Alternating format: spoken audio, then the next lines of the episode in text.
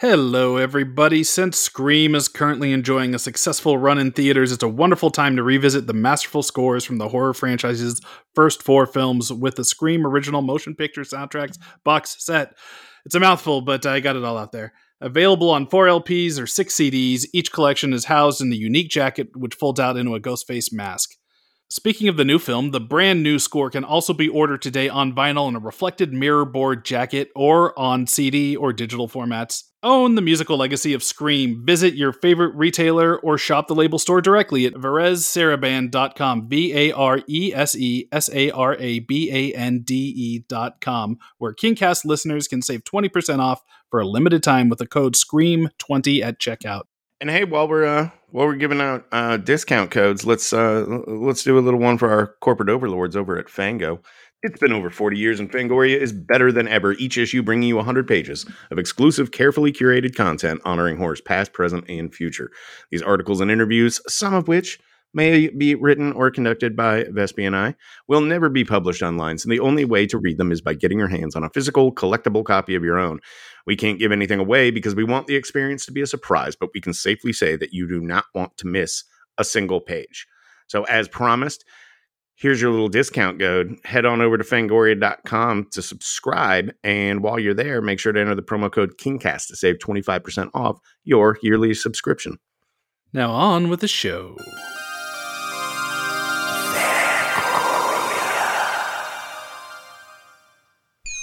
Hi. My name is Stephen King.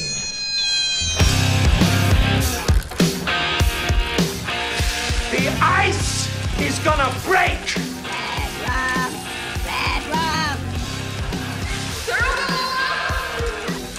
You guys want to go see a dead body? Well, sometimes that is better. Hello and welcome back to the KingCast on the Fangoria Podcast Network. My name's Scott Wampler. And I'm Eric Vespi.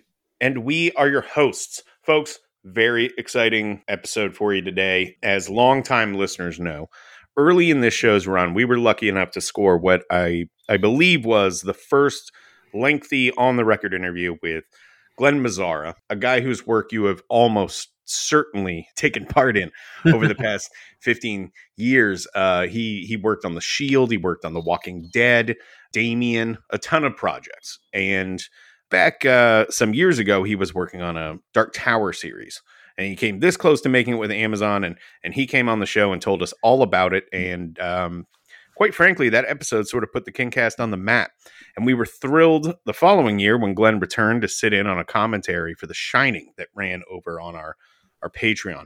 At that point, we could have done the the polite thing and and let Glen go on with his life and and and stop answering our questions. But uh, you know, in our tireless pursuit of all the Stephen King knowledge there is to gain, we we had to hit him up just one last time to discuss another unmade King project that he worked on, which would be Overlook, a prequel to The Shining, written by Glen, which would have been directed by Mark Romanek. He's here to tell us about that one today, and it is therefore my distinct honor to once again welcome the great Glen Mazzara to the King Cast stage. How are you doing today, Glen?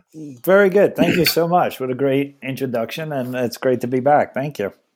It's a pleasure to hear that I've written a great in, uh, intro from from someone who knows writing so well. Maybe not too well, since we're talking about, you know, I, I'm the one guy who can't get a Stephen King thing made, and now we're talking about my feature as opposed to my show. So maybe not too well.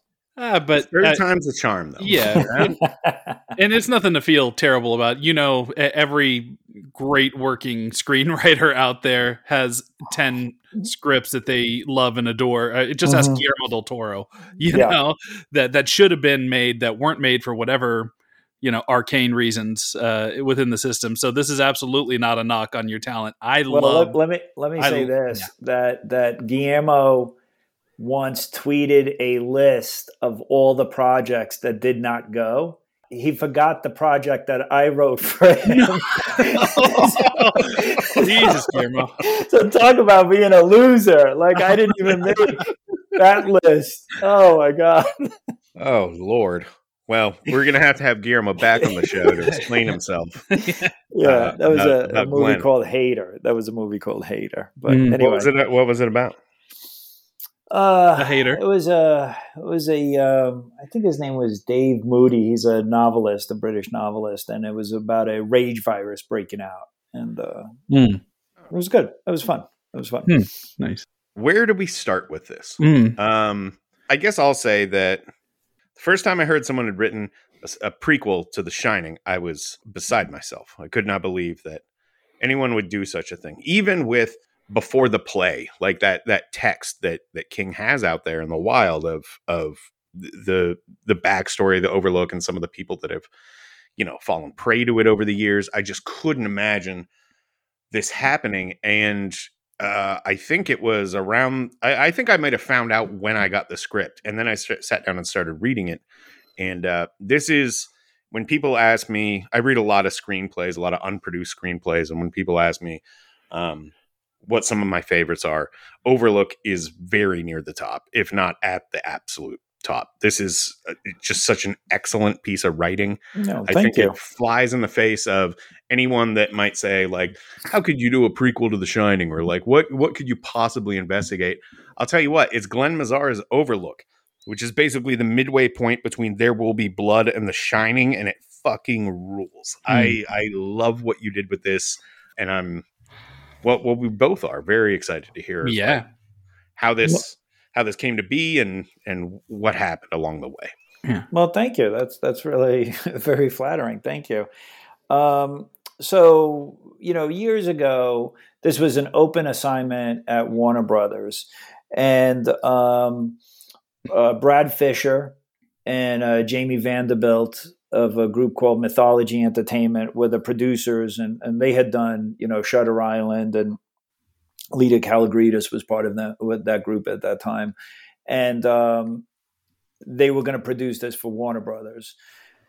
So they sent over uh, before the play, okay. And if people are not aware of what that is, it's it's a prologue that King wrote to the original Shining novel.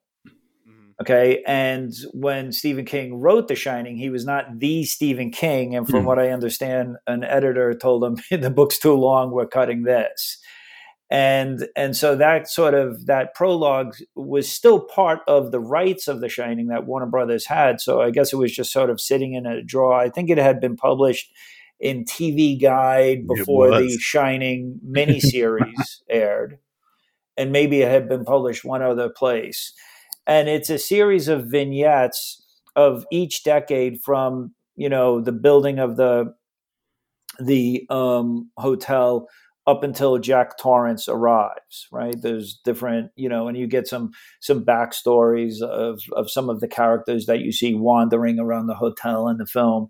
So they were sending this to a number of different writers. And from what Brad has told me, most of the writers came back and they wanted to do a story about the Grady twins, Mm. right? And um, I was the only one who came back and said, "Well, I'd like to do the founding of the hotel about the original guy on the mountain, Yeah. you know, Bob T. Watson, because the the prologue opens with that, and here's this guy. He's sort of a bit of a robber baron, and his family and fortune are in ruins." I thought that was interesting, and and you mentioned it. You know, I thought, oh, I've never seen you know, we've all seen British Victorian ghost stories, but I've never seen, you know, There Will Be Blood, the horror movie. I guess Right. Yes.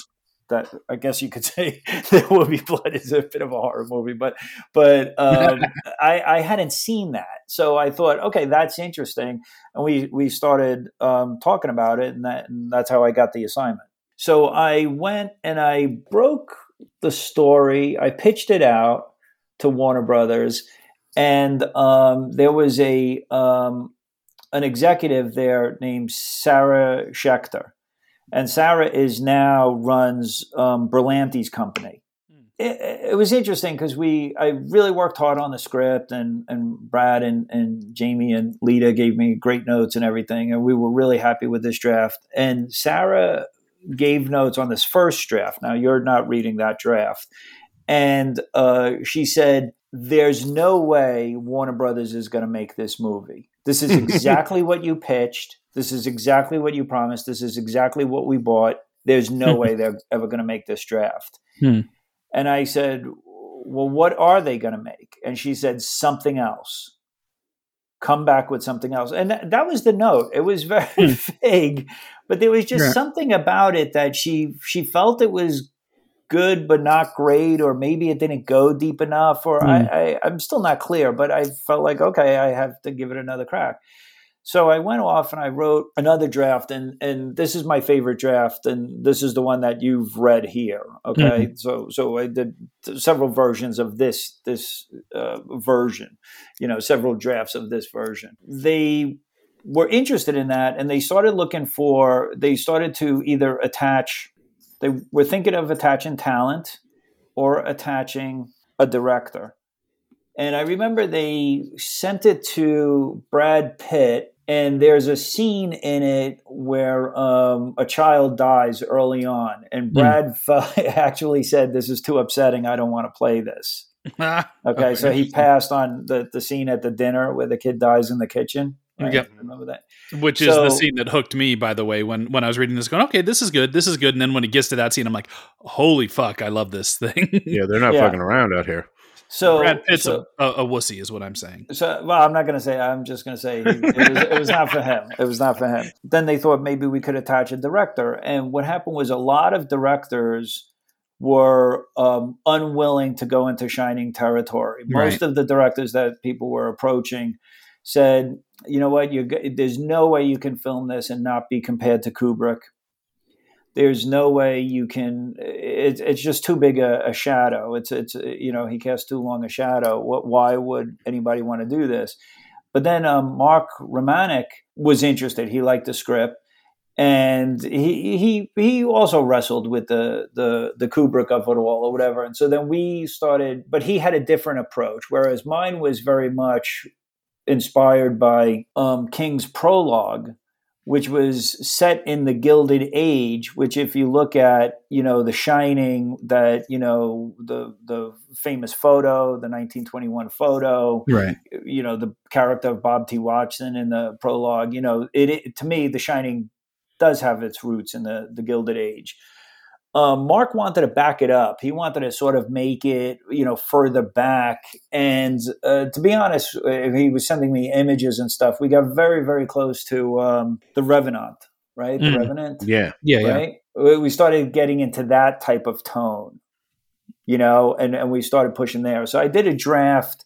I did a few drafts. I was working on Damien at the time, so I was I was going to set and shooting Damien, and then I was coming home and I was I was rewriting this, and then and then I just think what happened was Warner Brothers was simultaneously developing Doctor Sleep. Mm. So now they have two things in contention. They have a prequel to The Shining and a sequel to The Shining. Well, the sequel is based on an IP. This was, you know, this was just based on the prologue. The other one was so they they went with Mike Flanagan's Hmm. Doctor Sleep, and then you know my script died.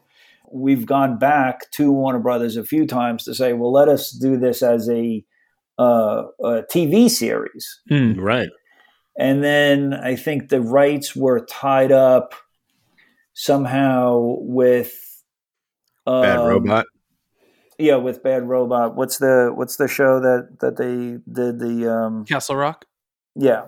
There was some somehow the rights were tied up in that. And so then I heard that they were gonna do a crack at um they were gonna do that and I'm not sure where that is. So I was not involved with that. But Hmm. um I would have I, I was very interested in doing it as a TV show at one point when the film died. Would at that point would you have like kind of chucked everything you had done and just started and No. essentially done your own like before the play, or would you have used this as the the basis for the show? No, I think I think there's a uh, you know I would have used before the play as a model and said every um, season would be a different decade in Right. the life of the hotel. So let's start at the beginning. Let's start with the origin story. Let's see that being built. You know what I mean? That's really Right. interesting. But, but you know, one of the things was I actually got some of the blueprints of Overlook, you know, uh, that are online, and somebody, some fan, I think, has you know sketched it out or whatever. It's really interesting. I don't know if it's based on what the actual how the set was actually Hmm. built or whatever. So, you know, it's it's sort of like you know the Starship Enterprise. You know, that's it's it's fascinating to people. people Mhm. So I said, let's see that getting built. You know, let's let's let's uh, really explore that. I would have done the story of the Watson family uh, over the course of season one, you know, say eight episodes, and then you could go in and do some of the, you know, there's in the 50s, there are a number of, uh, there's a, a thing in the prologue about, uh, before the play about um, um, mafia Gangsters. hitmen and, and, Yeah. and Yeah. the mafia kind of staying there or whatever. So that would be interesting. So you, you could kind of bop in and then maybe, you know, do, you know Grady and stuff, you know, Yeah. just before Jack. So, so I think there's there's a lot of stories there wandering Sure. around those those hallways. And Wampler would have been waiting with bated breath for the whole uh, season based on the blowjob dog costume guy. I'm so fascinated with that character. I need to. I need to know more. You're right, Yeah. exactly. So Yeah. yeah. why not? Yeah, I would watch two to three hours of a prestige drama series about that guy and his whole world and whatever his deal is. Maybe you could get Brad Pitt for that, that role. That one he wouldn't shy away from. the most striking thing to me about this draft that I've read, Mm. which is the 2014 draft, or maybe one of them, but Yeah. the specific one we know where of 2014. April Mhm. of 2014. Yeah. is it is legitimately frightening. Yeah. There are like what half a dozen killer killer fucking scares in this movie. Right. Um, Yeah, Within the you. first four pages, we see our first uh, ghost, and that's you know a, a cannibal wife, you know, kind of off in the woods as the uh, the family, the Watson family, the the at least the patriarch. It's Bob Watson, his two sons Boyd and Richard, Mm-hmm. uh, and they're you know uh, they're on the the road to what would eventually be their build site for the Overlook, and they and uh, the the young boy is established as having the shine, and uh, and he sees this uh, this image. It's an almost an A twenty four image, right? Because it's like in the woods. This is like like nineteen what eighteen I think is the uh, it was when the the script opens and 1918, yes. yeah, and so it's like either there's a he sees like an overturned, you know, uh, destroyed wagon, and all these little things just uh, uh, stack up to make it a deeply unsettling read. And I can only imagine what that would have visual visually turned into, you know, because you could picture it so so clearly in your mind's eye. one of the ways that I wrote this, and, and thank you for saying that, because you know when I write horror, I take it very seriously, Yeah, and I want it to be scary on the page, and and so I really, you know, and I think we talked about this when when maybe when we uh, discussed The Shining, but you know, I really studied The Shining.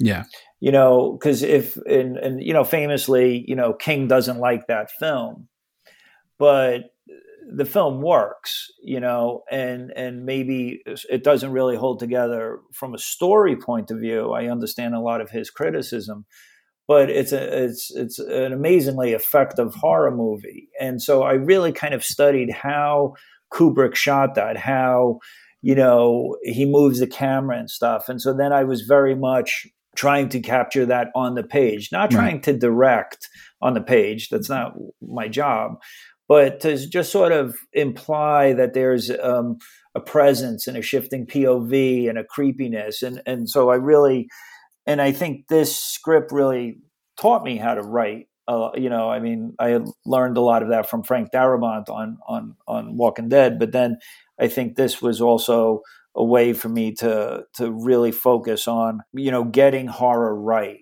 and and i think Mm. that that's it's it's tough to do because it needs space it needs tone it needs time to do that right. and and i think a lot of people when they write horror they sort of write darkly lit action but i really wanted to create the sense of dread that i saw in the original movie Yeah, No, Well, you right- absolutely did that. Yeah, and absol- the, yeah. the like the tone comes through. And would would you mind if I read a portion of just the first page of this out loud? yeah whatever you want Okay, I just want to, and, and I want to do this. I was I was going to do this anyway, but this is a good point to do it because I just want to capture like how cinematic Glen's writing is here on the page, and this isn't something you see in every script. I don't know how many how many screenplays y'all read, but um, they are not often this well written. I will I will say that. Fade in, exterior Rocky Mountains, aerial shot, day. An ancient lake mirrors a snow covered mountain. We fly over the lake toward the peak, right over a tree covered island. As we veer to the right, we look directly down onto a forest, thick with aspens. A small break in the trees reveals a winding road cutting through, a scar on this otherwise virginal land. Exterior, meadow, day. The road snakes through grassy fields, the mountains still lying ahead. Exposed, we now see the road is dirt, unpaved, filled with holes and huge puddles. Treacherous going. Exterior, mountainside road, day. The road twists along the side of a mountain like a vein. On it, a long line of old fashioned vehicles Model Ts, old time trucks, dozens of cars being pulled by horses and mules. Frontiersmen drive the exhausted animals like an invading army making its way out of the 19th century and into the 20th. Superimpose 1918. Mm. That's how you open a script, son. oh, it's so good. Well, like, and yeah, and you can clearly see that's you know the the visual language is telling you right up front, like, okay, you're in The Shining, right? Yes. This is the world of The, Shining that you know. Yeah. Yeah, you, you you picture that shot if you know The Shining, and then you go, but instead of finding the road, you you, you find that unpaved, you know, dirt road that's full of holes, and suddenly you're just in a different you know time period instantly. You're in a it clocks with you, you know, in, in a way. So it's it's very great, and you do a lot of nods to Kubrick's visualizations throughout the whole screenplay. But what I love about it is is uh, it, this what you were doing here seems to be finding that that middle ground between Stephen King and Stanley Kubrick, right? Because you have like there's references to room 2 217 2 217 instead of 237 there's the croquet mallet comes into play at a certain point you know there's all these little moments where you take the iconography of Stanley Kubrick but you bring in story and plot from Stephen King uh, which yes, I, I, thought, I, thought felt I really felt nice. I had two masters. You know, and and part of my goal as a writer is when I'm adapting, I take it very very seriously of trying to understand what is the tone of or what is the the you know novelist trying to say. So I really felt like, you know, in a toss up, a lot of times King would win over Kubrick. you know, Yeah. there were some questions like say, you know, 217 or 237, King wins. It's his world. You know what I mean? But I think that that the the type of storytelling or the pace I was I would give to Kubrick, you know what I mean, to create that sense of dread. So Right. it was I remember having these these conversations with Brad Fischer, the producer.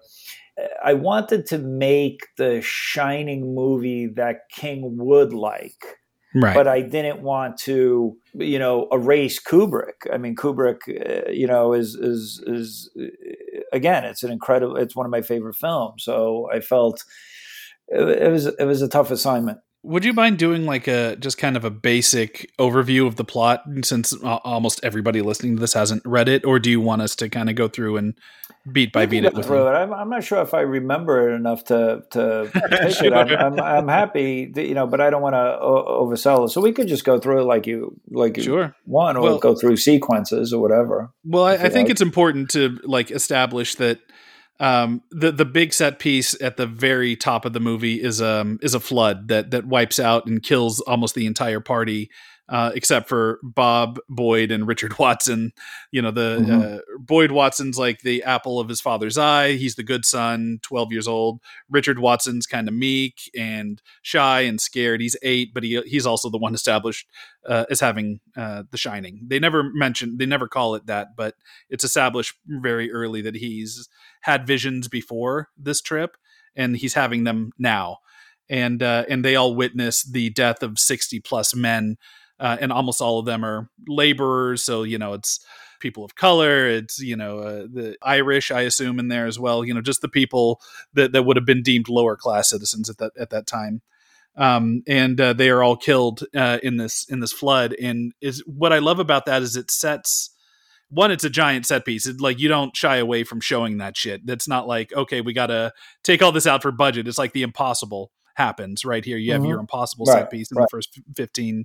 Uh, 15 pages of the script uh, and it's graphic it's brutal people are impaled on trees you know uh, it's it's not it's not a pleasant uh, death for for these. It's not just like you know, the rains come and and uh, and they're they're swept away. It's a very brutal start to this trek and it's you know kind of sours the ground even before they reach the land of the overlook um, w- which i really like maybe we can start there and talk about that Yeah, well, I think you know. Thank you for saying that. Um, one of one of the questions is that okay? Well, what you know, if he's building the hotel, you know, if Bob is building the hotel, you know, what are the ghosts? What are the Mhm. initial ghosts? You know, so we we get the sense that there were some settlers or something from the from the first scene you talk about, but we sort of I wanted to. I felt deaths that Bob T's hubris had been responsible for. right And here's a guy, you know, you think about, you know, the the the men of money who built this country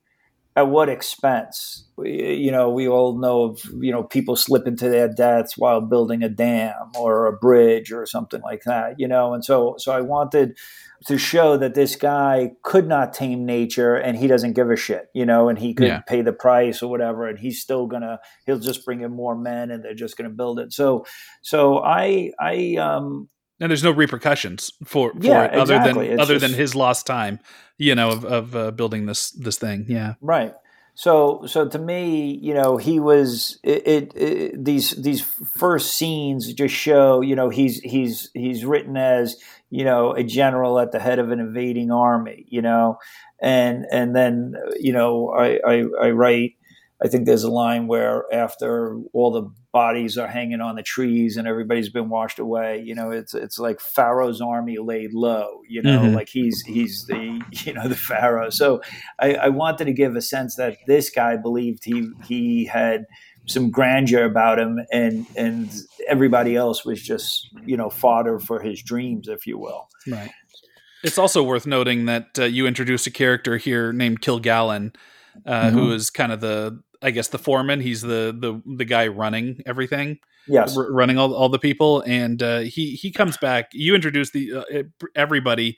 There's a grand ceremony as the Overlook is opening. You know, uh, a little bit later, and you introduce uh, uh, Richard, the young boy, sees the ghosts of all the dead, uh, Yes. drowned drowned men, and so by you know you have this juxtaposition of the grand ballroom where you know it's filled with socialites and rich the rich men and congress people and you know the the top yeah, tier of society opening night. It's yeah, yeah. and and the specter of all the dead that you know paved the way for this expensive fancy you know hoity-toity feast you know are, are around and uh kilgallen ends up coming into play later you know this is a, a spoiler but he he shows up later at at uh, at the bar with Mhm. um uh, with bob t watson and and reveals that his first name is lloyd and he is lloyd the bartender right. um, and that's the origins of the bartender. Um, but it's not done in a, like a cheesy way, you know what I mean? Because you you don't really feel like this is like, oh, now we have to explain everything. There's still so much much mystery about the Overlook, and uh, you know, but you do have these little moments where you can go, oh shit, okay, so that's where that came from. Yeah, yeah you know i mean you know i'd love to you know we, we could talk about it later but you know he's he's in the bar with lloyd and um lloyd's and somebody sends over a drink and he Mm. goes over into the corner and it's this guy mccready hmm and McCready was the the guy who you know was abandoned in a Donner party type setting on the mountain, you know, and he gives this Right. speech, and we could talk about that speech later. In my mind, you know, if we had shot this, I would have loved for McCready to be played by Jack Nicholson.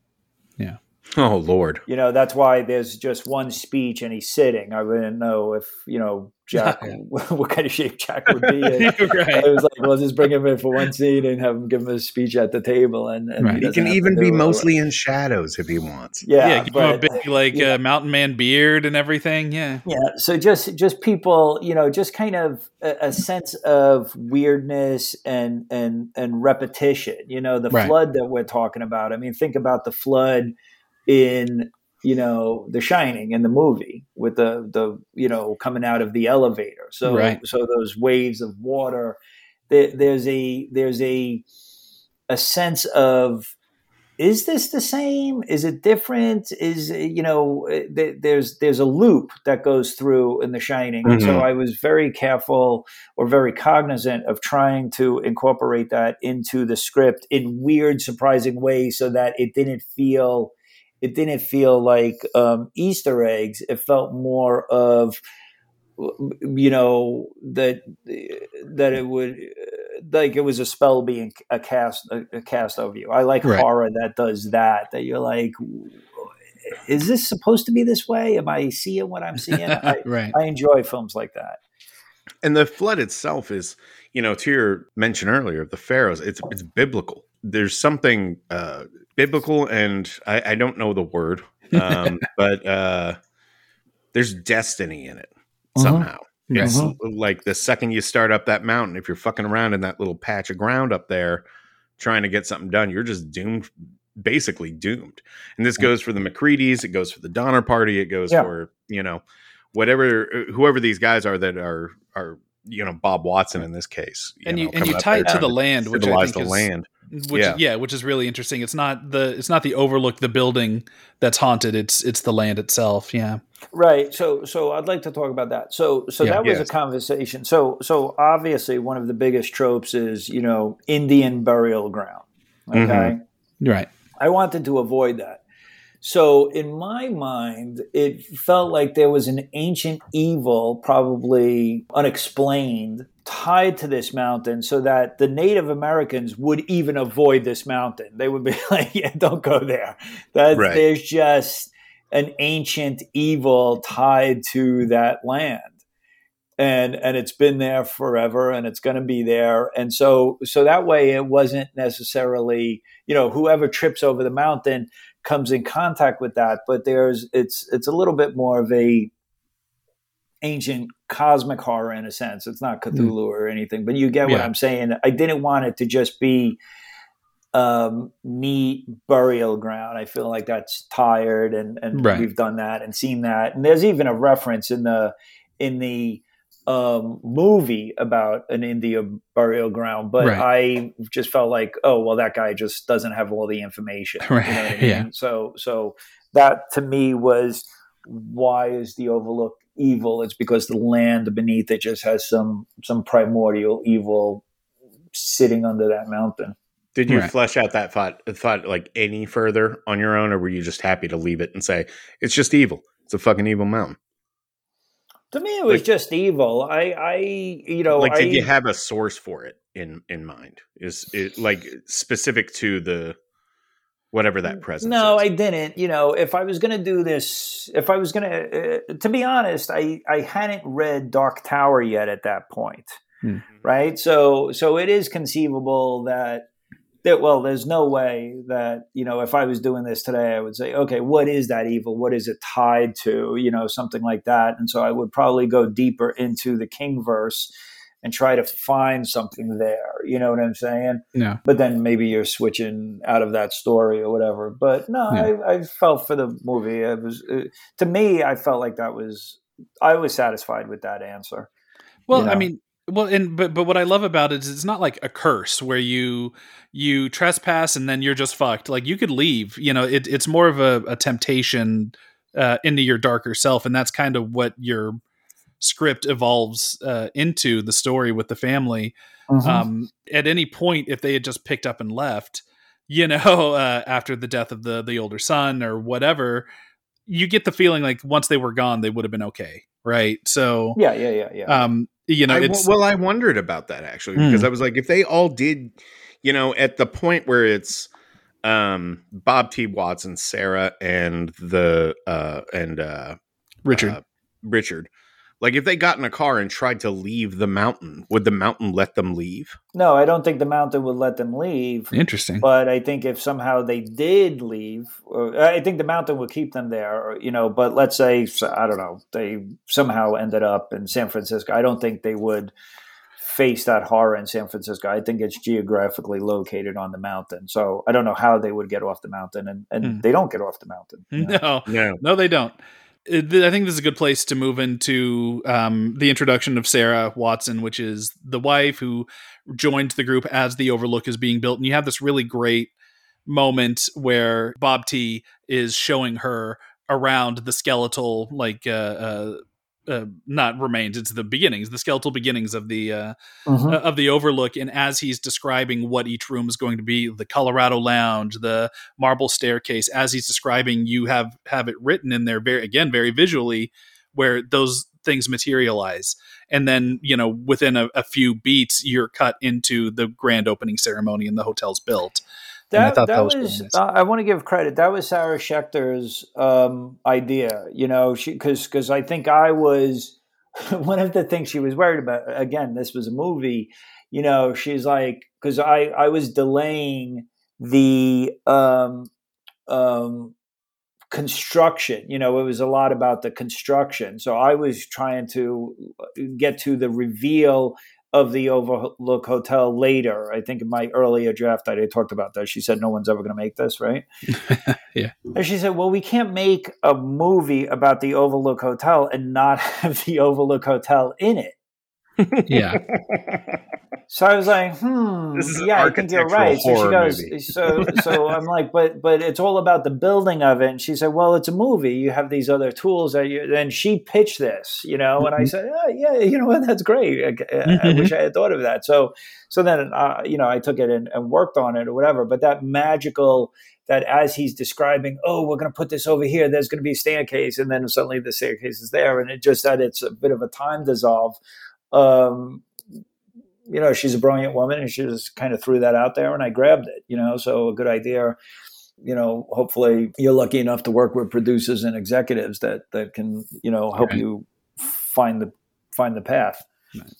Now, and in this moment, we're introduced to a bunch of people, including uh, James Paris, who uh, is envious of Bob T. And and uh, I Mhm. mean, this is like the height. This this is everything that this character has been working towards. He's put everything he, he's owned. You know, his wife's comes from money, and he's leveraged everything that he's built as himself and through her funds and wealth into this thing and it seems to be working it everybody loves it it's gorgeous the top tier of society is there um, and then, as I said, you know, we have that moment where Bob T's giving a big speech as kind of victory lap, and the specter of all the deaths that have happened to get him to this point are there, and that like foreshadows his older son. The again, the apple of his eye.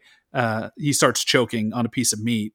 And it leads to the scene that turned Brad Pitt off of the movie uh, and uh, uh, and hooked me super deep into the script, which you know this is this is the this is the days before the Heimlich maneuver, right? People didn't know what to do with a, a choking boy, and they they take him. To, they're just like hitting him on the back. It's not working. They take him into the kitchen and like a, they pull in like this medical student, Mhm. um, you know that I guess was in the in, in the crowd, and and he tries to help him as the boy's turning purple, and and by doing so, he he does a little surgical uh incision on his neck do you want to kind of get into the scene and, and kind of how you decided to escalate it Can I interject one note here, Sure. real quick? I think that it's funny that while Boyd is choking, that Bob T is like, "Just spit it out." You know, I can imagine Daniel Plainview from there, there, there will be blood, like doing that exact thing with you know his son. You know, just just spit it out, boy. Yeah, well, well, that that's the thing is, you know, he's he's giving this speech in front of the congressman and everyone. You know, this is the, the big thing for the for the state and everything, and it's his moment. You know, he's on Yeah. stage, and Opening then his his son start, yeah, right during his speech, and his son starts choking. So they pull they pull the kid into the kitchen and they put him up on on the you know like a table, and they've just grabbed this medical student and he's gonna make a little incision, you know, like a little tracheotomy incision or whatever.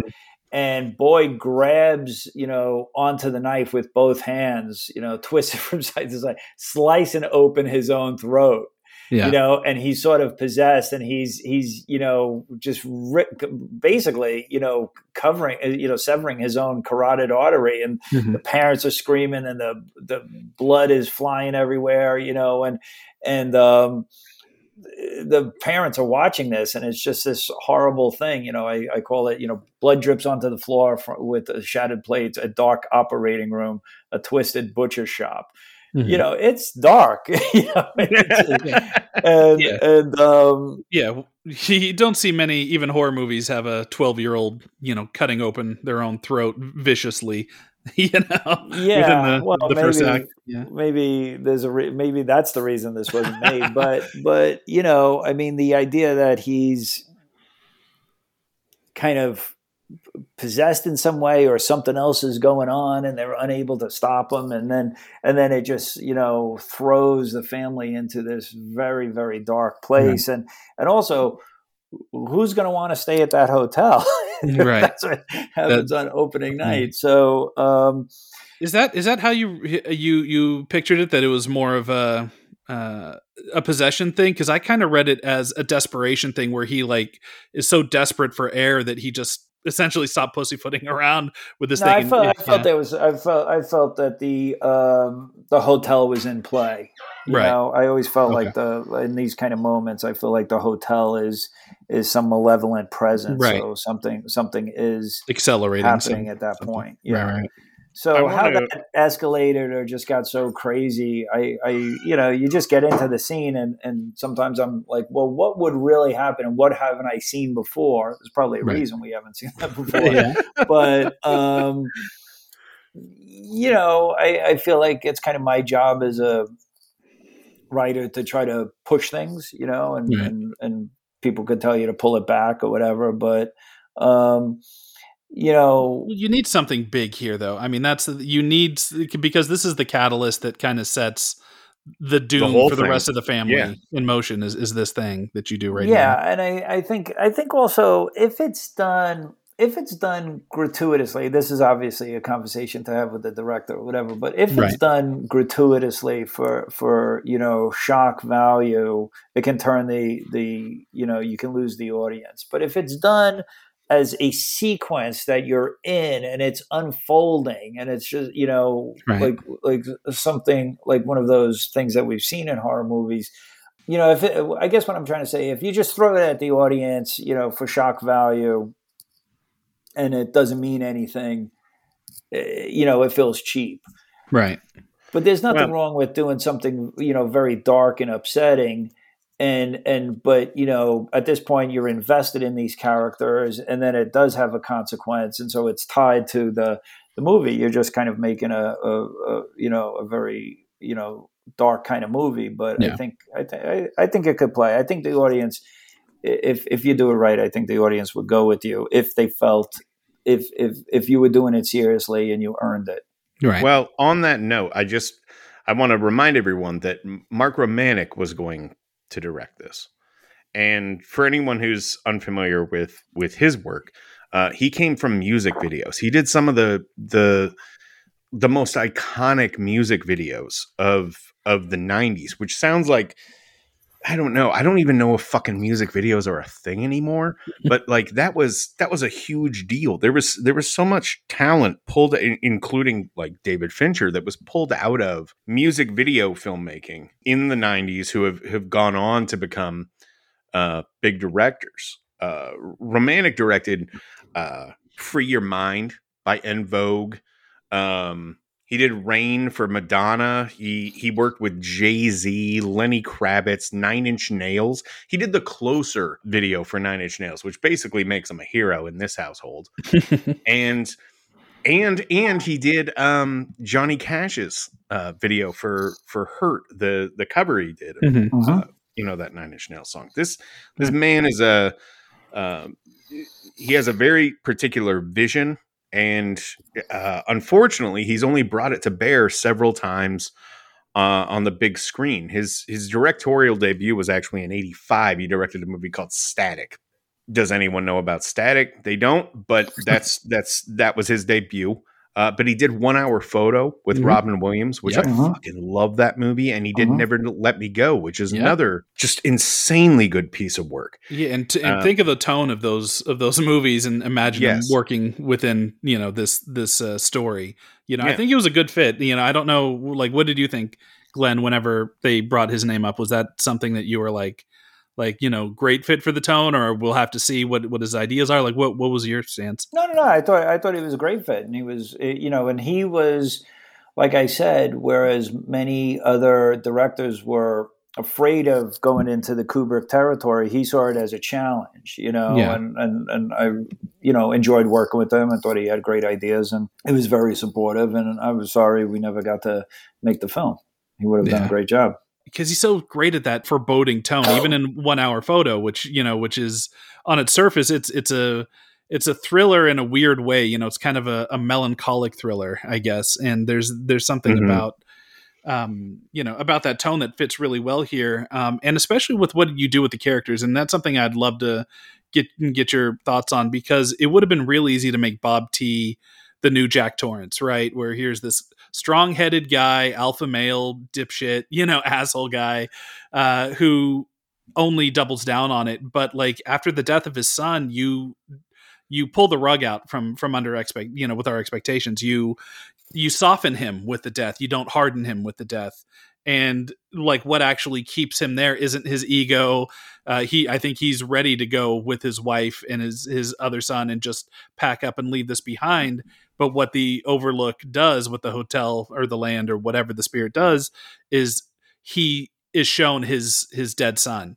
And in his mind he goes if i leave this place i leave my son Mhm. and and uh and it's such a great manipulation tactic it, it it's a great like character you know reversal from what you think is going to happen um and uh yeah so i'd love to get your thoughts on making bob t kind of the anti jack torrance in this moment he loses his son, you know, Yeah. and I just Mhm. thought he would have, we wouldn't have cared if he didn't care about that son. You know, Jack doesn't lose his son. Yeah. You know what I mean? Jack, Jack, you know, is, can kind of be a developing threat. But really, the Jack Torrance character is, um, you know, is a problem for Stephen King. He feels that that character in the movie is, you know, crazy from the jump, as he Yeah. says. You know, he doesn't feel like he's developing. You know, and and you also, you know, I will say you don't really get a sense of of vulnerability. So seeing Jack Nicholson as a threatening character is fun and scary and creepy, and and you know, you're trying to figure out what's going on, but I felt like we had seen that story already, you know, and so I didn't want I wanted people to really kind of lean in and, and say what's going on in this in this script, you know, Overlook Hotel, not just oh it's it's the same story and and and just you know period dress. So I really Definitely. want needed to see him be vulnerable, you know, and one of the things that you get from King's prologue is that this is a guy who you know had it all and somehow he lost it. It didn't come together for him. You know what i mean? Yeah. And and he was really uh, filled with regret and just feeling that he didn't get something that was his due you know something like that. And i thought okay that's interesting. At the time that i wrote this i had been on walking dead you know and and had left walking dead for various reasons that i'd rather not get into here. But you know walking dead walking dead was a, a, a success and then i was kind of coming off and trying to figure out like okay uh, you know i was a, a, part of making that show a success, success you know kind of stepping in at a crisis moment. And and now i'm you know what comes next? And why why didn't that work out the way that i had perhaps thought it was going to work out in some way or something you know? And so i was dealing with a lot of questions of my own career and my own you know status as a writer and all of that. So so one of the things i try to do when i write a script is i always try to write characters from the inside out so I think, you know, this guy's loss is probably a metaphor for some type of loss I was feeling at the time. Hmm. And and that's why I think uh, I was feeling vulnerable and therefore my main character was feeling vulnerable. I don't I don't know how to separate myself from my character sometimes. So so not that this is the Glen Mazzara show or something like that, but but it's just it's just a way for me to emotionally connect to what I'm writing so that I can feel it's it's honest and meaningful. So that's I've never really thought about that before. So I hope that hmm. doesn't sound, you know, self-indulgent or anything, but that's just No. kind of an interesting thought. Hmm. No, it's pretty fascinating.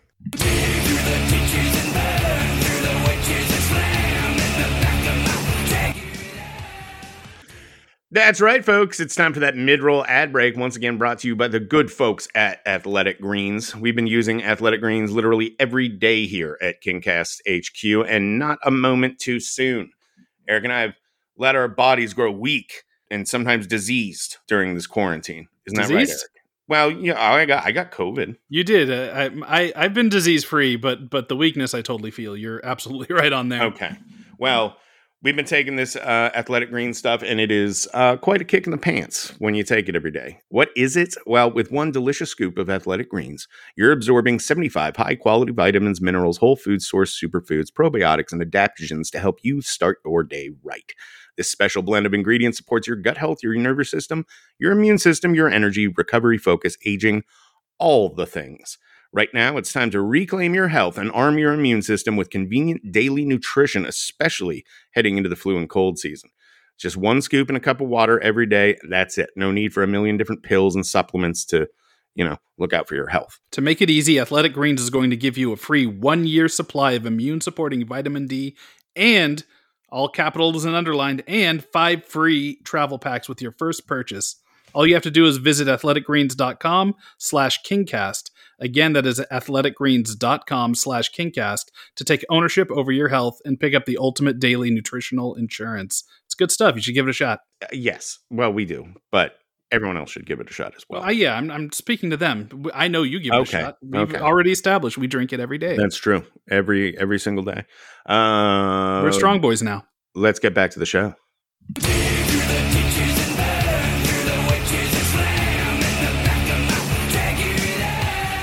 And uh, I guess from that point on, after Boyd dies, Mhm. it's it's pretty breathless all the way through to Hmm. the end.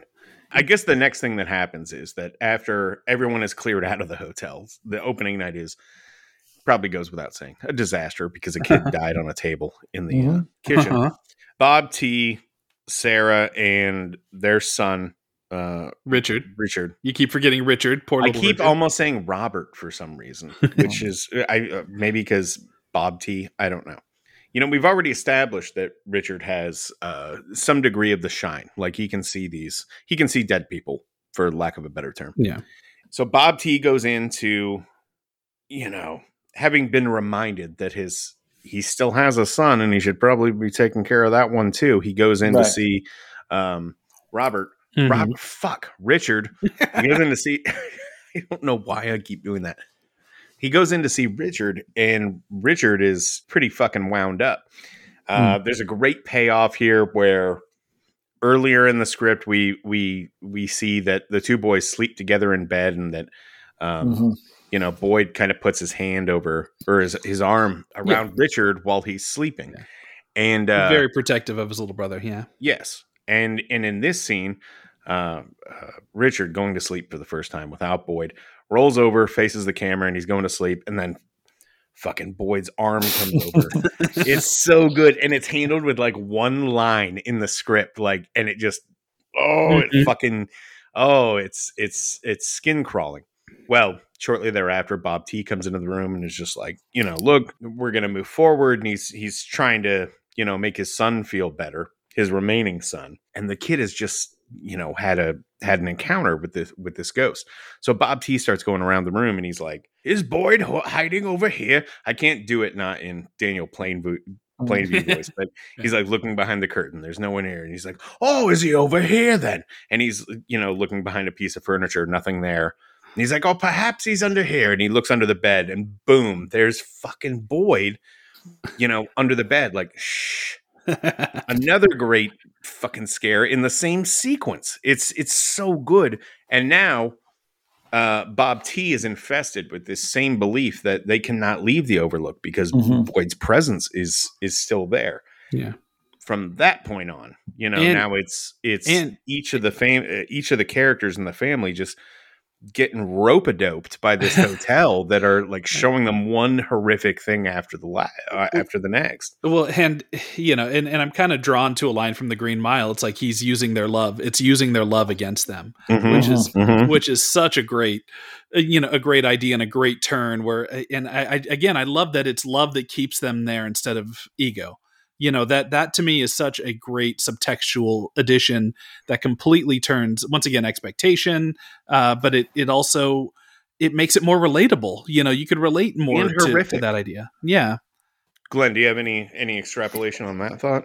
No, I think you're right. You know, I wanted to write a, a family drama, you know, and and um, you know, I'm I'm really what are you laughing at? But well, well, I'm imagining the the uh, the the freezer that comes to life shortly thereafter this and turns into like a fucking abattoir where you know and I'm thinking of that that in Nothing but relation to you being dead like kid I just parts wanted to write a everywhere." family drama. No, you didn't. no, but, but but but there are. But well, listen, I remember, you know, um, I, I worked on scenes between the husband and wife, you know, where they're trying to figure out how does their marriage survive this. You That's know what I fair. mean? And, Yes. and he has sort of used her her money to build his fortune, and he's gone through that. You know, Mhm. um, there's the scene between the so her sister Eliza visits, you know, and is trying to get her out, and then Sarah, the wife, stays. She's going to stay with her husband, you know, and so it's so Eliza's like, you got to you got to get out of here, you know, your your child just died, and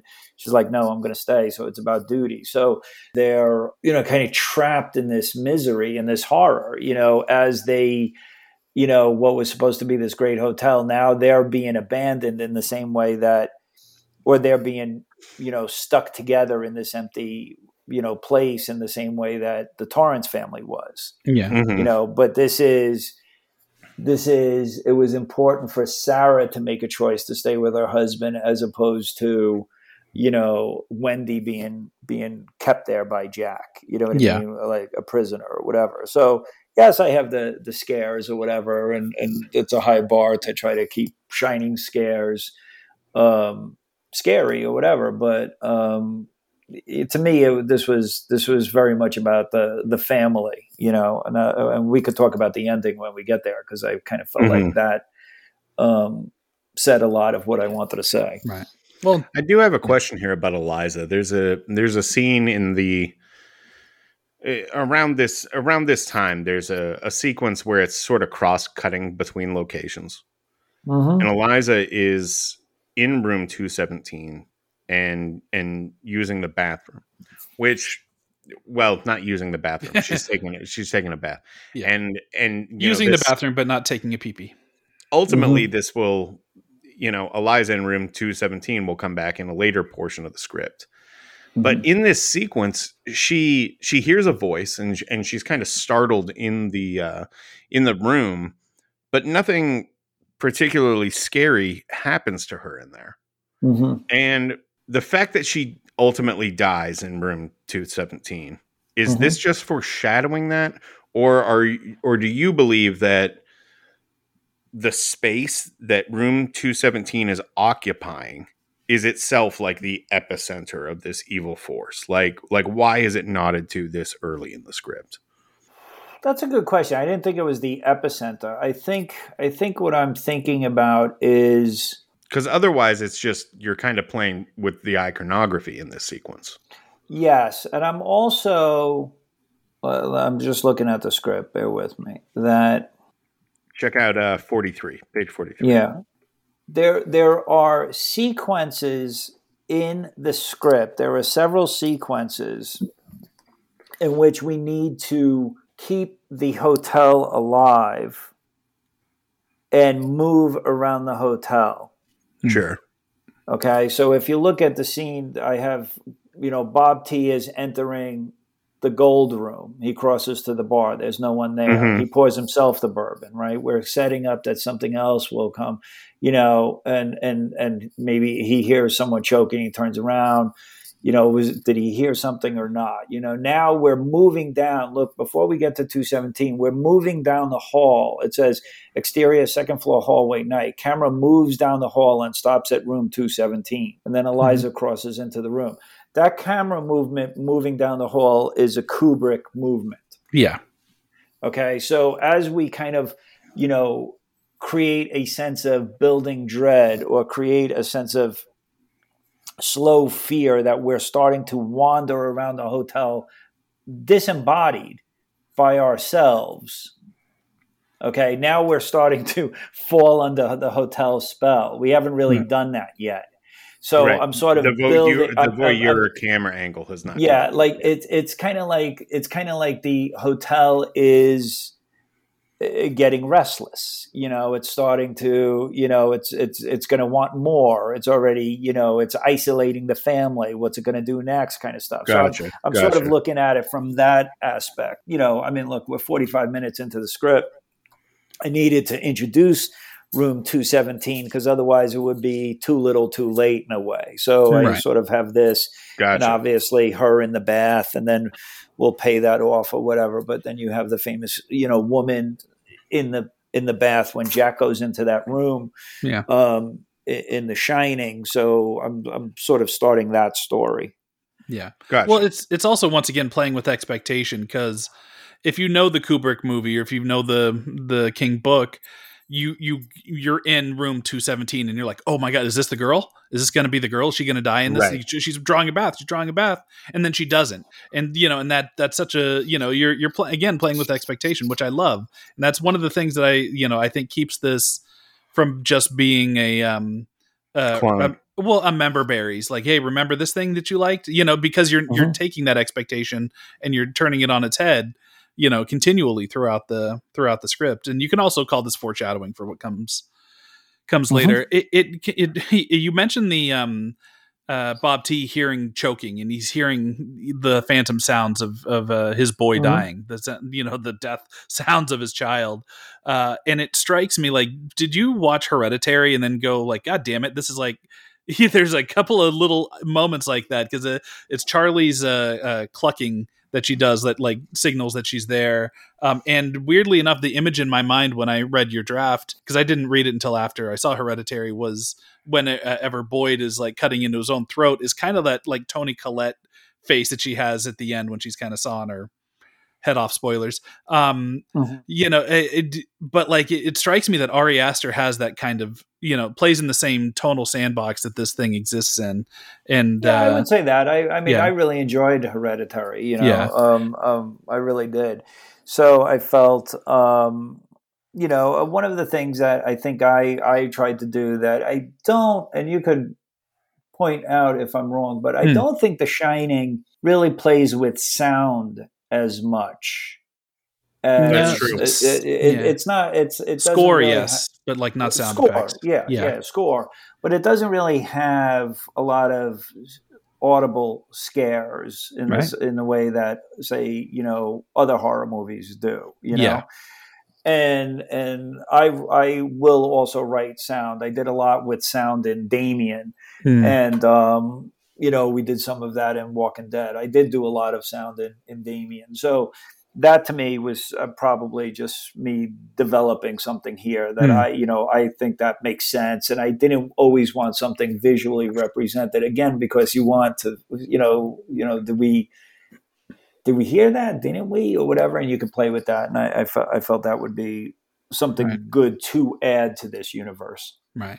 Oh, do you want to talk about the freezer scene, Scott? Since we you brought it up, like, is there? Yeah, well, I'm looking. I'm looking forward in the screenplay, and and the next major, not sequence, but n- the next major major chunk is like you know Sarah discovering the library Right. that Mhm. clearly isn't there, and and oh, um, the introduction of the maze and the the hedge animals yeah, and, and stuff. Bob, yeah. and I, I, yeah, Bob discovering the the maze slash the topiary animals, and I, Yeah. I do want to pause on that one Yeah. for just a second because I, I think it's very interesting that you've incorporated both the Kubrick Edge Maze and and the topiary Mhm. characters. And I don't know. Maybe this is a question you've already answered, just in the in the sense of needing to serve two masters. But is that what's going on there? Why you're blending those two things? Yeah, because the other thing, the other thing is that uh, to me, I felt that the overlook changes. Yeah. Sure. okay that that it could you know maybe you're walking down a hallway and you're like i haven't seen this hallway before was this hallway here Mhm. yesterday Yeah. so so to me there was something about the wickedness of the hotel that it wasn't set in stone you know what i mean one of the things is that i- i- you know if you think about in the shining um, there's there's something online that there's a, a window in the room where Jack is being interviewed, and yet there could be no window there because it's an internal room or something like Right. that. You know what I mean? Right. So, so, so the idea that the house is constantly that the hotel is constantly developing, so that you could both have the maze and the topiary, and maybe one day you have one or the other, or, or you never know what you're going to get. I like that very much.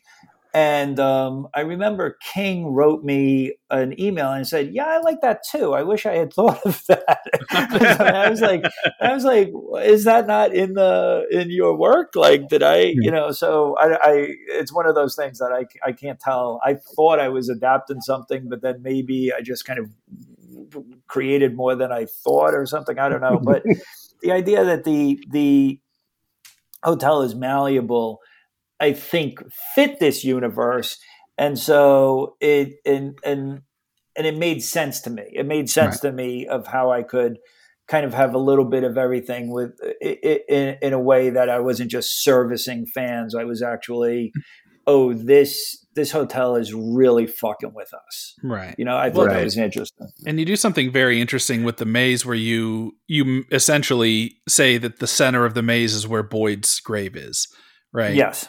So the the you solve the maze by getting to the center, like you're you're finding the like the original trauma within the the Overlook's history, like not the land's history, but the hotel itself's history. This is the first Mhm. the the first like real tragedy in the in the walls of the Overlook, uh, and it is the very center of the maze, which uh, is represented there. I thought that was really cool. Thank you. I assume the gardener was was meant to be a, a spirit too. Like any I- at, at this point, it feels like Nora, anybody, the gardener. Yeah. I- I- yeah, anybody that's uh, that's working for the hotel. You know, because by the end of it, spoiler, all the people that we know that have died are now employees. Essentially, you're, you're you, this is an anti-capitalist uh, story, is what I'm getting at. Is that you? yeah, and and one of the things one of the things is that I think you know he he um, the gardener's name is Harry, and Mhm. he doesn't remember him. You know, he's, Yes. like, he's like, have, I- have I? Do I know you? You know, uh, oh, who are you? And the guy Yeah. says, I'm Harry, sir. You know, Harry Price. You hired me last week. I did. Yeah. So again, Bob's not sure, but then, but then at the end, you know, Bob meets somebody, and they are like, "Do I know you?" You know, Yeah. and so there's a way that the hotel starts assuming your identity or erasing your identity or you're fading away. So this was sort of setting that up. You know, Right, right. You know what I was just thinking about that I'd like to mention is that if you guys have you ever been on the Culver lot? It's now the Amazon Studio lot. Mm, don't think no, so. I don't Culver think City. so. And so there's that there's that big um uh hotel uh the big uh, building on on um on uh, Washington that is like the Gone with the Wind building it's Yes. called sometimes or whatever that Yeah, yeah. plantation building. So I had an office in there when I when I wrote this script and I would go there late at night to write the script. And so the the hallway is very very long and polished and looks like a hotel, and that building is supposedly haunted. And so I would go there at night, hoping I would see some ghosts and they could help me come up with something for this. you know, Right. and, and everyone's like, "How can you write in that building at night? It's so creepy." I'm like, "Well, I'm writing a horror. I need to, the help or whatever." But uh, no, no ghost ever showed up. So, Hmm. but Unfortunate. yeah, unfortunate yeah, I would have loved that. Anyway, the freezer scene is is sort of in this next block of time it's not it, it's not in that like i look at the the library and the maze sequence as sort of their definitive Mm-hmm. sequence this is like, like Mhm. further sinking into their their madness and the, the and also freezer build and also building the hotel it's important to to mention that Yes. like this is a weird bonding experience like they seem to be as a family sort of gelling together after the tragedy where Ri- richard is helping his dad they're building the boiler in the boiler room and you know they're essentially finishing the hotel themselves and it's weirdly seems to almost be working as a therapeutic thing which i think is interesting because you're setting them up as like okay things are getting better for them before things are about to get a lot worse and they get a lot worse starting at the sequence that Scott's on. Mhm. yeah this is maybe my favorite sequence in the movie uh it is full-blown hellraiser shit just in terms of the amount of blood and and gore that would have to be on screen. And when I think of this script, this is the first sequence that comes to mind. Like this is the one I wanted to see on screen with Romanek directing and basically Sarah finds herself in the the freezer of the hotel and she has encountered Nora who is like the ghost maid Right. is Mhm. now sort of making the rounds or and or- also the the woman that that Richard saw in the woods at the very beginning. Yes. Yeah. Yes. And uh well well here. She looks at her hand. This is Sarah. She Sarah looks at her hand. It's smeared with blood. She backs away, brushing against a rack of shelves lined with sides of beef, each wrapped in heavy butcher block paper. An arm swings down from one of the sides of beef. It's small and frail, that of a little girl, and covered with bite marks where pieces of flesh were gouged out. The girl's hand hangs limp. Sarah studies it in horror, then looks around the room. All of the sides of beef are now severed body parts arms, legs, hands, torsos, all half eaten, exposing the guts and bones beneath the rotted flesh. This leads leads to a thing where she's trying to get out, and now the door is bleeding, and now all the walls are covered with blood. Um, I think it's the most outwardly horrific and certainly the most bloody scene uh, in the entire movie, and it's happening here right at the at the midway point of the script, more or less. Do you have any thoughts on on writing this sequence? Yeah, I remember I needed something. I felt like I needed something at this point. I felt like like I was I just needed to jolt things. I felt like, you know, the story was working, the the the uh, we understood the hotel. We um, the family was coming together. I, I was starting to feel settled, and I wanted Mhm. to kind of shake things up. You know, I like this Nora character, and I think this this you know these severed parts and and the the the you know half eaten body parts. Uh, you know, is is we're going to get to the cannibalism of this McCready party, which was trapped on the island uh, on the mountain. So Mhm. you know we're starting to get to that, and also the bleeding door, the bleeding walls. To me, is is um, sort of a precursor to the blood coming from the elevators. Right. You know. So I'm starting. I'm starting to. I'm playing with the imagery, but I really just wanted to show, you know, to focus on Sarah. I, I think I w- had been losing her a little bit and everything. So I and I just wanted to shake things up, and you know, I'm. I'm glad to hear that you feel I did that. yeah, you did. Uh, it sounds like it would have involved a lot of blood. Would have been a very red scene. Yeah, Um, Eric, do you want to pick up here? Take Well, turn for a minute. The next big thing which i uh it's another twist on expectation that i love is that it, it doesn't turn into um bob t you know going crazy and trying to kill his wife or anything. Like that's that's again Mhm. what your expectation is. Oh you know we're so used to now having prequels or sequels that are just going to be the story skeleton of the original thing. Uh, but what instead happens is uh, uh, Sarah falls down the stairs and breaks her neck, but Mhm. but doesn't die, right? Right. So, she, but she paralyzes herself, and the weather outside's too bad to get help. So it then it becomes again this kind of quiet thing where they're you know uh, Bob T and his kid are taking care of uh, Sarah as best they can, you, you know, propping her up in bed with a broken neck, you know, and and, and I, I don't know. It's again, I just love that that thing because it's really fucked up. It's uh, it's really sad, but it's also again going against expectation. So is that was that your your concept here was to not just pull a um uh, a repeat of the family dynamic that we saw in in uh, The Shining? Yeah, I wanted I wanted to show that you know, you know, she gets hurt, and they and and one of the things is that you know this is going to sound obvious, but when you have a character die, then you, you can't do anything with that character unless you're going to have her become a ghost or something. Right. But so in a way, it's more horrible if she doesn't die, you know, and it's Oh, just yeah. it's just that he's he's um they're trapped that much more, Right. you know, and and it's and and you She's know trapped that- in her own body. Yeah. And so and it just it just kind of amps things up, and so I felt like you know that's what that's what I was going for, Right. you know. She- but she falls down the stairs because of she sees Boyd. She's the She this is the first time she sees Boyd. Boyd. Yeah, and, so she's she the last hugs one him to see. and- Bo- yeah. yeah.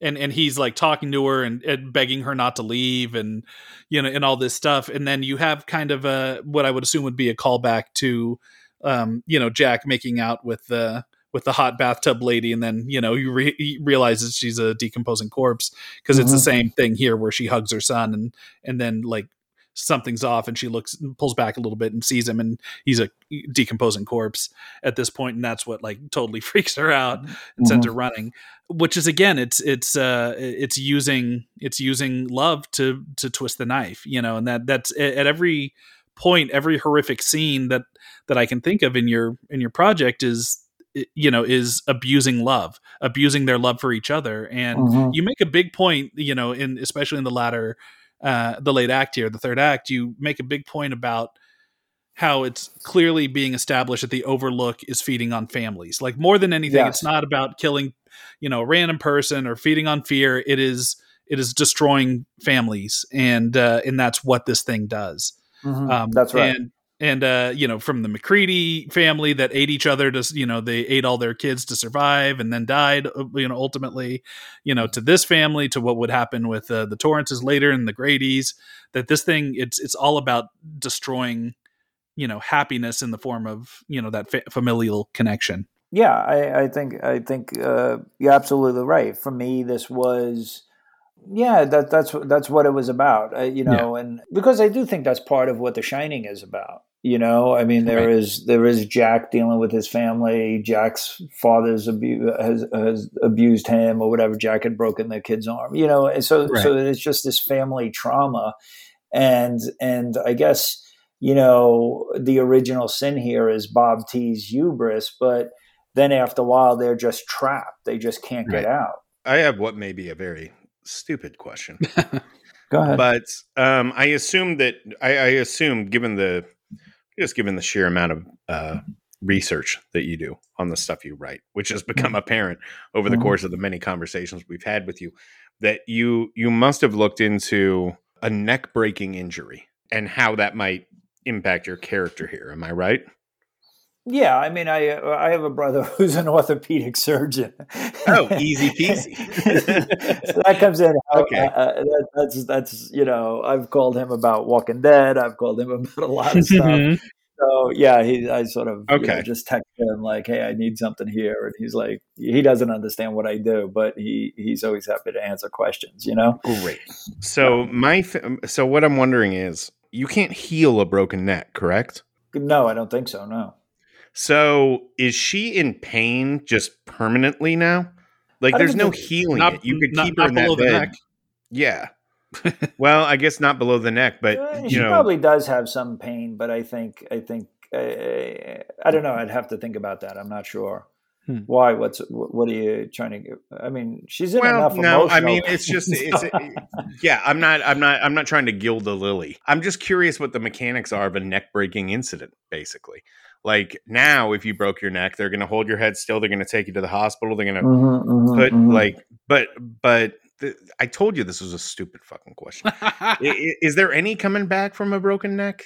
I'm sure that under yeah, the I mean, I think if she Yeah. severed her spinal cord or whatever, you know, or some had some nerve damage, she'd be paralyzed. But I think you can, I think you can, um, um, you know, break bones in your neck and still survive. And so, so it, it, so you could have broken bones or whatever. I don't know, but I think if you damage the spinal cord, that would Yeah. affect it's definitely the mobility. you Very definitely well. you I definitely will continue doing. I will continue doing my backyard stunts and will not worry about this. yeah you'll you'll be fine yeah you established that she's paralyzed paralyzed um Yeah, but, she's you- but then after they move her to the bed so maybe she wasn't before they carried her up them stairs you know all by themselves uh but well, we'll uh, never know. But so this, This- is yeah, yeah, this is kind of ahead, the low, the low point you know or obviously there's many low points for this family in Mhm, this story mhm. but this is a very low point and this is where the hotel starts you know showing itself more and Yeah. playing its hand more this is where you get that uh, lloyd reveal you, you get uh, mccready having his conversation with um, with bob t and essentially the hotel is is telling him it's like listen we're you know we're all together you know now you can always be together. And you know i hear drowning is a pretty uh painless way to go out you know Mhm. and he, they're implanting this idea of like well your your boy is here you know why don't you uh, just make you know why don't you just stay here with us forever? You know that that's that's the the ask. And at the same time you have richard um you know like he's walking through the the uh, Colorado lounge and the, the the party is is happening and and this is you throw in a little uh easter egg of the photo being taken that we will be seeing so it's like playing with time in a weird way Yeah, uh, it's here, all, 'cause you- all yeah. kind of starting to come together, and I do think Right. time is slipping here in some way because McCready, I I love, if I may say, like I remember I worked hard on this this speech that McCready gives. So what happens is he goes in and and you know, and we expect a big scene with him and Lloyd, and Lloyd gives him a drink. Gives Bob T a drink and says, "Oh, the man in the corner sent it over." And he goes over and he talks to McCready, and McCready explains about you know what happened on the the mountain and how his family was trapped and and and you know everybody was looking at him to provide some food or whatever and and there was this this baby um, a, a baby a wailing and he and the wolves are coming in and all of this and he he you know brained his own he says i brained it you know that wretched baby screams i brained it hit it uh, uh, upside Against a- a tree. yeah, Yes. a bare bark tree. And, and he like basically fed this baby to his family. I mean, that is a horrific act. Okay. Yeah. It's, you know, and he says that was the cost of the deed. Me and my family, we paid for this land in blood. Husband against wife, father against the son. That's the true price of the claim. And so Bob Mhm. T realizes that's what's what's going on here. That you know, it's kind of this family um, that the the like you said before, the mountain wants families. I, I worked on that McCready speech, I think, for like a solid week. Just wrote that script, uh, that, that you know, those two pages over and over, Hmm. and um, and then Richard goes goes, you know, very simple horror thing. He's playing, you know, he's hitting the croquette. Uh, the croquet ball with the mallet, and then Mhm. you know the ball comes back to him or whatever. Yeah. Something's in the in the hedge.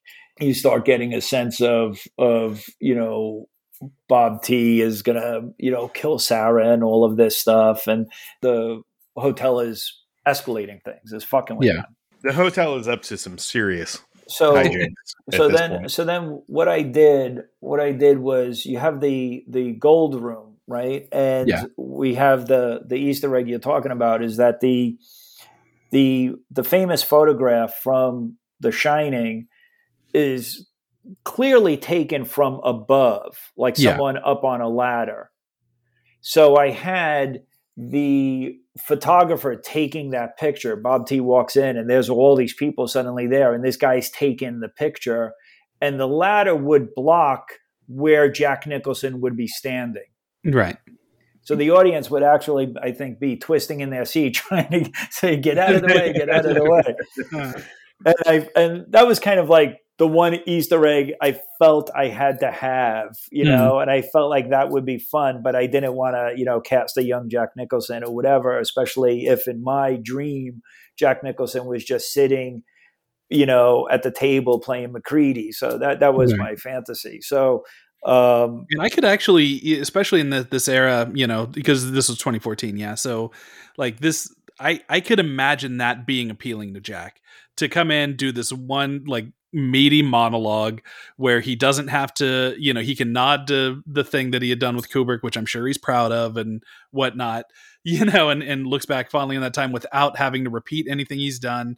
I, I think that would have been like kind of an all timer moment if if uh, all the pieces. Could you fallen in. imagine? I mean, Could have been good fun. lord. Uh-huh. And that Mhm. speech itself, my God, it's like it reads like Cormac McCarthy. Right. It Oh, just it is so bleak and just awful. The gravity of that moment would have been just incredible. You know, I- even if you didn't get Jack, I mean, if you got Jack, holy shit! But even without Jack, it's it's it's a moment. You hear a good performer deliver that that speech and uh, mean it. Yeah, that would have that would have stopped the movie. Well, not stopped the movie right in its tracks, but certainly the audience. But Yeah. well, thank you for saying that. I think I would have been uh, the way it's written is that it was for the actor. You know, Right. there's a version of that where you're cutting back to a flashback or some images and putting that in. I've just Sure. felt no, this guy sitting at a table with McCready and the, you know these two men trapped by the hook. you know one guy has lost his family and be responsible and talked about you know killing his family or you know killing his child and stuff. That's going to resonate with Bob T.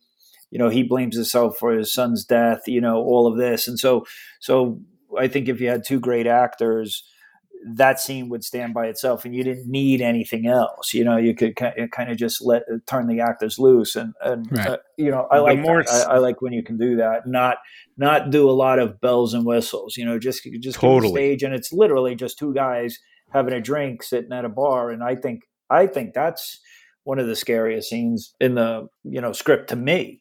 It's i everything you need is right there and the confession itself is so again so powerful that you don't you don't need those bells and whistles if Right. yeah if you uh, It's if you yeah, it- hire right on whoever's whoever's delivering that i'm wondering Robert if, Shaw did you in have Jaws any moment. yeah yeah, Yeah. Robert Shaw, exactly. Indianapolis. Yeah. speech, totally yeah. totally did do you recall having any conversations with Romanek about how he might have shot that scene because Uh, I'm, I'm picturing like a slow push in on McCready, and he's just basically in the shadows. I'm in fact, I'm picturing Nicholson like in those early scenes in The Departed, where it's like it's it's Jack, you know it's Jack, but also his face is hidden in shadow, just kind of like back in a back booth. That's where my mind goes with that. But you could just as just as easily shoot it from an angle where it's two guys sitting at a table. No, we we we hadn't. Um, Mark and I hadn't gotten that far. You know, I remember there was some. You know, we were kind of still developing his version. You know, which was again more less Gilded Age and more frontier. You know what I mean? Right. Right. Um, so we were kind of playing around with some story beats there. We hadn't gotten into particular shots or anything. Right. right on. Um, yeah. So from this point forward, you have Richard uh, realizes what's going on. That is, his mom's in danger, and he uh, starts doing the smart thing and what you kind of hear in, in the shining of what the grady twins were starting to do where he decides he's going to go burn the hotel down and he starts lighting fires around the hotel and his dad is kind of in full on jack torrance mode at this point. He's he's uh he's taken his wife and drawn her a lovely bath and uh and rested her beneath the waters and Mhm. watches her Also drown. horrific. By yeah The way. just a slow yeah he can't do anything about it there's no uh what lies beneath uh, last minute save here this uh well that's the thing maybe yeah. we should talk about that sequence a little bit Yeah. because like that that's the thing about it you think like well surely the kid's gonna burst into the room and right save the mom at the last second or or surely this will happen or that will Mhm. happen no it doesn't happen straight up drowned that paralyzed lady in a bathtub. That is- Mhm. and and not this is it's it is not nice at Yeah. all. This is on the heels of mccready's speech. Mhm. on the heels uh, uh, then upon the um the you know the the freezer scene. Yeah. Um which is itself upon the heels of and so on and so forth. Like yeah. at a certain point did you ever just wonder like maybe i'm going a little dark here Uh, no, I mean, I certainly know it's. I, I certainly know it's dark, but I feel like it's all earned. You know, Yeah. and I Yes, do. I do feel like i'm not being critical to be no, clear. no, no, no, no. But I feel like you know you're trying to write a script that's going to you know stand out. You know, and Yeah. and in this one, you know, I, I'm I'm trying to write something that is going to you know attract a director like Mark, and I did. You know what I mean? You hmm. know, and every project we do, you know, you have to have that magical thinking. This is the one. So I really do kind of go for you know greatness. You know what I mean? And I really feel no. I'm, I'm I, I mean, you know, not No, saying it's a great you. script, but I'm trying to, you know, write something that I feel is just gonna. I wanted this to be the scariest movie people had ever seen. You know, Right. it couldn't be. No, it's not as scary as The Shining. no you gotta leave a "Eh, I saw The Shining, Yeah. but this was a knockoff. I wanted to be. I wanted to write something, and I felt like the material deserved it. You know, wow, they went for it.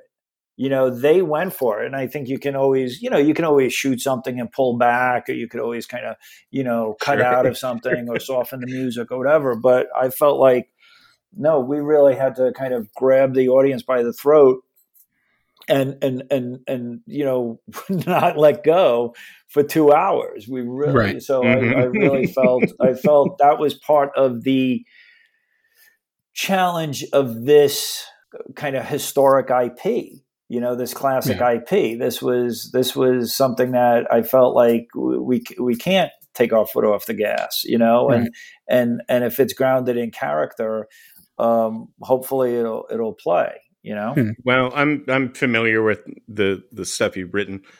I was not surprised to discover the script had balls, Oh, and and I and I am not surprised now to to reread it and realize it has balls. I just want to I just want to communicate that I admire your balls. Oh well, thank you. Um, I appreciate you that. know. but someone does. you're thanks. you're I mean, absolutely not fucking around here, and I think you. I I I again not a. I have nothing critical to say about this script. I love it. Um, Thank you. and it is it is dark, but that's not a, a condemnation. It's it's It needs like, to be. It you can't. are it- really the origins of the Overlook can't be. Can't be. Yeah. like, okay. But- well, but you, you- know, you know what, that let me- ends on a hopeful note. You know. No, Right. let, let, let me let me say this that there's that there's um you know I did an episode of of Walking Dead in which you know Lori um you know gives birth during a zombie attack you know what I mean Mhm. and and they have to perform a C section and then her son has to kill her and stuff I don't know if you remember that episode but Yeah. I remember when I I pitched that people thought I was absolutely insane that it was too dark the audience would never go for it and it turned into one of the most heartbreaking episodes. Yes, there's horror in it, but but the, I, so I think that horror audiences will, if they're emotionally invested, go for the heartbreak and and appreciate the horror. To me, the horror was becomes secondary. And, and it's about the the heartbreak of what this family is going for. So maybe that's just the way I saw it, but that's the way I was definitely writing at this time, and and that was something that I felt the audience would would go with it. You know what I mean? Right. totally totally. Well, Yeah. and and it kind of underlines one of my other favorite things that you do here right at the end is Bob T has his little moment of being crazed. Obviously, you know Yeah. he murders his wife, um, Mhm. and he's he's looking for his son, but he kind of he has a moment where he in his mind he snapped out of it. And Mhm. he is calling and apologizing to his son, Oh, but the only so thing that you hear are grunts and stuff, and I, you instantly think of Jack in the Maze yes, you know, where you go, and he's doing like all these crazy Yes. things, and then you go, oh my god! In his mind, it's him going, holy shit, no, it's me, it's me, I'm back, I'm sorry, you, I didn't mean to, you know, come, let's, I'm, I'm trying to help you now, you know, but all you're hearing is, you know, is the grunts and I didn't uh, of a make that. madman. I didn't he's- make that leap. he he's no, that's exactly right. That's the, that's the hotel fucking with them. Yeah, So Bob T is actually saying, you know, Richard, it's me, Papa. I'm sorry. I love you, son. Please come here. And and it says the hotel is fucking with him, turning his father's words into I know, ang- but were you connecting that to? J- I know, but were you connecting that to Jack? Do you think? Yes, yes, yes, definitely. Hmm. see, that's the leap I didn't make. That's Yeah. fucking. That recontextualizes the entire third fucking act of the show. Yeah. that's amazing. mm-hmm. right, Holy f- shit! right, I didn't And think s- I could be more pissed off about this not being a movie. So so then Richard so then Richard kills Bob T. He kills his own father. Richard's Yes. like the sweetest the sweetest one in the entire thing. And he kills Yeah. his own father. He thinks he's killing a monster. He thinks he's killing Yeah. someone who's possessed. sure, yeah, No, the the hotel is is acting as as acting as a filter Mhm. between the the two, and so that so so it becomes like a a, a, a tragedy. That yeah. the audience sees what's really going on, but the the malevolent hotel has has been toying with them. at this point i'm reading it going okay so you know richard you know this is if anybody's going to get out it's going to be richard it's going to be this kid you know he's done the deed he's burning the place down but then his fucking father grabs him before in this in this like as everything's burning and stops him from leaving Yeah. and you don't know if he's grabbing him you know trying to get him or if it's just like a you know i love you don't don't leave me i'm you know whatever Mhm. moment and but he holds them long enough for the fire to engulf them all and kill them Right. all Yeah. Right. And So, so so then after that we have then Eliza returns and no one's you know and now the hotel has been mysteriously rebuilt. I think the hotel rebuilt itself and Eliza the the missing sister comes back and she you know is is no one has heard of the Watsons or whatever and then she's in the the you know taking a bath she's in the bathtub and then you know uh, Sarah the mom you know drowns her you know and and uh so then i think at the end you know the thing that i was the kind of um it's the last line you know that that you know we stay focused on bob t sarah boyd and richard greeting and serving guests. They are reunited together at last. The first family of the overlook hotel. That to Yeah. me was what it was. And so that they can be together you know by working as the bellhop and the clerk and the maid and everything. And right. that to me felt right about what this hotel was about you know? Yeah. And and this is where you really underline that because uh, that guy Paris uh, comes in and he's the new owner. He's the one who was you know jealous of it back when it you know before the death of Boyd and was just like holy shit I really like this guy actually made something here. You know f- you know fuck him. Why is he successful? That was his point of view. And then he comes in at a certain point later to tell them that uh, since every there everything's being foreclosed on and nobody's coming in like I'm going to be buying this place. And apparently he does in that meantime. You know he's like i'm going to be i think he says for 30 cents on the dollar he's going to be able to get this guy's dreams. Uh, so sure enough by the end of it he's the new owner of the hotel and he has the run-in. He meets meets up with bob t who was uh, who was there and he's just like yeah have i ever met you before? And he's just like it's like you know he said yes i'm i'm the caretaker. He is assumes the mantle of the first caretaker of the of, of the hotel Yeah, well, Uh, Paris which says. Paris says, I, I hired you, and Bob T says, No, sir, I've been here. I've always been here. I've always Right. been here. Is I think a line from the the original thing. Yeah, he yeah, goes, for You're sure. the, the caretaker, and so so Yeah. right away, Paris is searching his memory. It says trying to place him. So we already get the sense that Paris is the next victim up. yeah You know that that he and his family, his son, that that the hotels, you know, the oh fresh blood for the hotel. You right know? right right Um, here's and a then- nerdy then- question. Go ahead. Um, when Richard like burns the hotel, hmm between that and the opening that we see under Paris, isn't the implication that, you know, someone, maybe Paris himself, like came back to the hotel after the weather cleared and found it pristine, but are there dead bodies in it? No, I think I think the no, I think they're they're gone. You know, uh, uh, I think I think the hotel, um, you know, cleans itself in some way, builds itself. You know, so if it's uh, able to right So he yeah. thinks they just like disappeared. I think I he think doesn't it- know what to think. Yeah, I think it Yeah. kind it it seems, sounds to me like that the hotel is like almost wiping them from from memory. Like he I hear vaguely that, but just like it, but I mean, again, this is really nerdy, but like, wouldn't Paris have to go through the co- like the, the jump through the hoops of buying this property? And if Mhm. there were no bodies, could the bank make that sale if if that were the case? that's a good You know? question. I would probably now that you raise it, I would probably have to give him a line or something like that with the kids. Uh, you know, like he's talking to his son Daniel, right? If you look at page Mhm. one ten. Daniel's uh, just says no, sir, and yes, sir, right? So he's obviously a boring character. So I would probably maybe, you know, look at the the head of that scene with Paris and and kind of, you know, add something to it so that the audience um, doesn't have that question. You know what I mean? Because I don't I don't want Right. the audience to suddenly be thrown out and go, well, wait a second, you know, before the the movie ends. So I Right. it's it's worth you know I- polishing that line, but but I- nobody I raised would- that question, so but it's a I- good question. I'm not trying to poke holes. No, no, Um, no, it's a fair question. I just hadn't thought of it. You know, I think it would. I but I do think it's more nefarious if the implication is that Paris, like, I'm imagining pulling up one day, coming back for like round two with Bob T and be like, all right, are you ready to sign this shit? And he's got a dead body here, one over here. This one has a kid next to it. You know, he's just like, hmm, I'm gonna sign this myself and make all this shit disappear. Mm. You know, that's that's even more like and then now that's his sin for taking the claim. Yeah, and yeah, that yeah. would, you know, that was that was what I in my head canon, that's what I thought had gone on.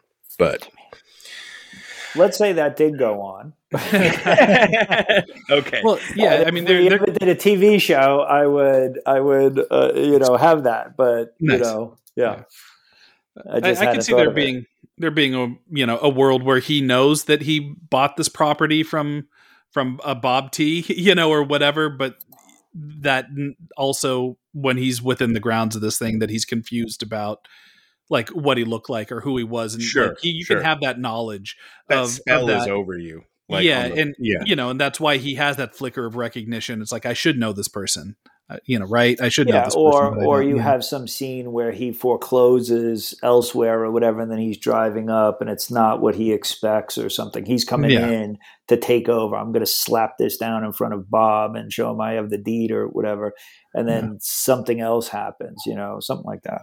Um, Yeah, yeah. that maybe. that raises another question I had. That when you were in writing the script, are you picturing the overlook from the Kubrick version, or are you picturing the Stanley Hotel from Estes Park?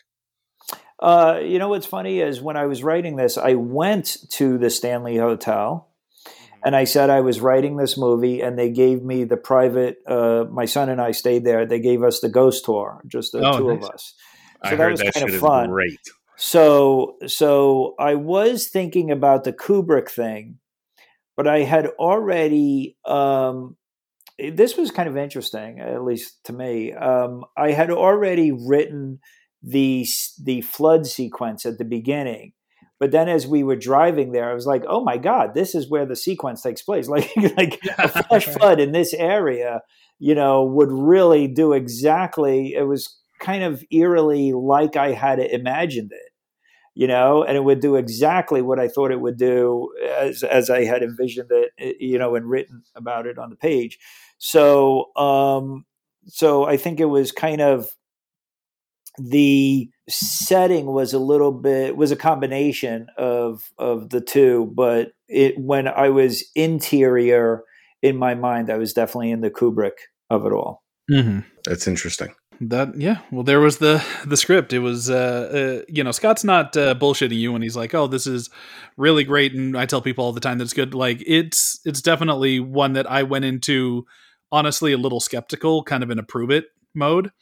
Again, within that first thirty pages, I was like totally on board, and and I love what you do with it on the whole, and how you twist expectation, and you know, to me, it is kind of like an ideal version of Yes. of uh it serves what people want out of a movie like you know this you know based off of a movie as popular and as iconic as the shining but also doesn't give them exactly what they expect so it gives them what they want without giving them what they expect and and that to me is such a rare animal and i know it's a bummer you you know you guys never got to make it but i think you should be very proud of what you what you made Absolutely. Well, thank you for saying that. And I, I just want to thank you guys for, you know, this time to talk about it. You know, I mean, as as a writer, you know, you mentioned before that we all have 10 scripts that uh, never get done. And so to to have this, you know, thing that's been, you know, sitting forgotten for so long and then to have, you know, you respond to it this way and to talk about it so thoughtfully yeah, it, it really is an honor. You know, it, it really is something that as a writer,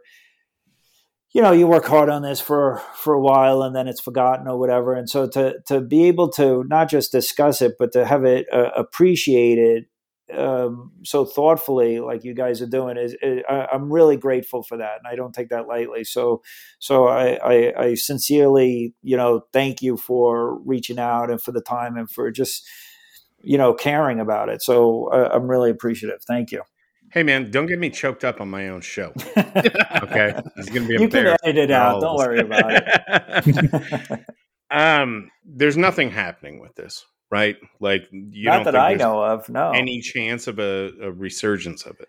i would love to do it but you know maybe somebody will hear this or whatever but um i don't know what's happening Well, thank you so much for thank you spending the time to to talk to us about this. You you say it's an honor. The honor is all ours. This is this is tremendous work, and um, you know, I wish it was something that you know all King fans could experience, but you know, this is the way the business goes sometimes, Mhm. and that's unfortunate.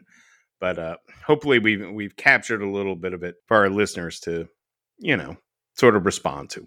Thank you, thank you for being here and, and willing to do this. Well, thanks for having me. I really had a great time. So thank you so much. I appreciate it. Many thanks to Glen Mazzara for joining us yet again and breaking our hearts one more time about another really cool sounding Stephen King thing that he poured his whole soul, his blood, sweat, and tears in, and uh, and unfortunately had to sacrifice to the to the the gods of unmade cool shit.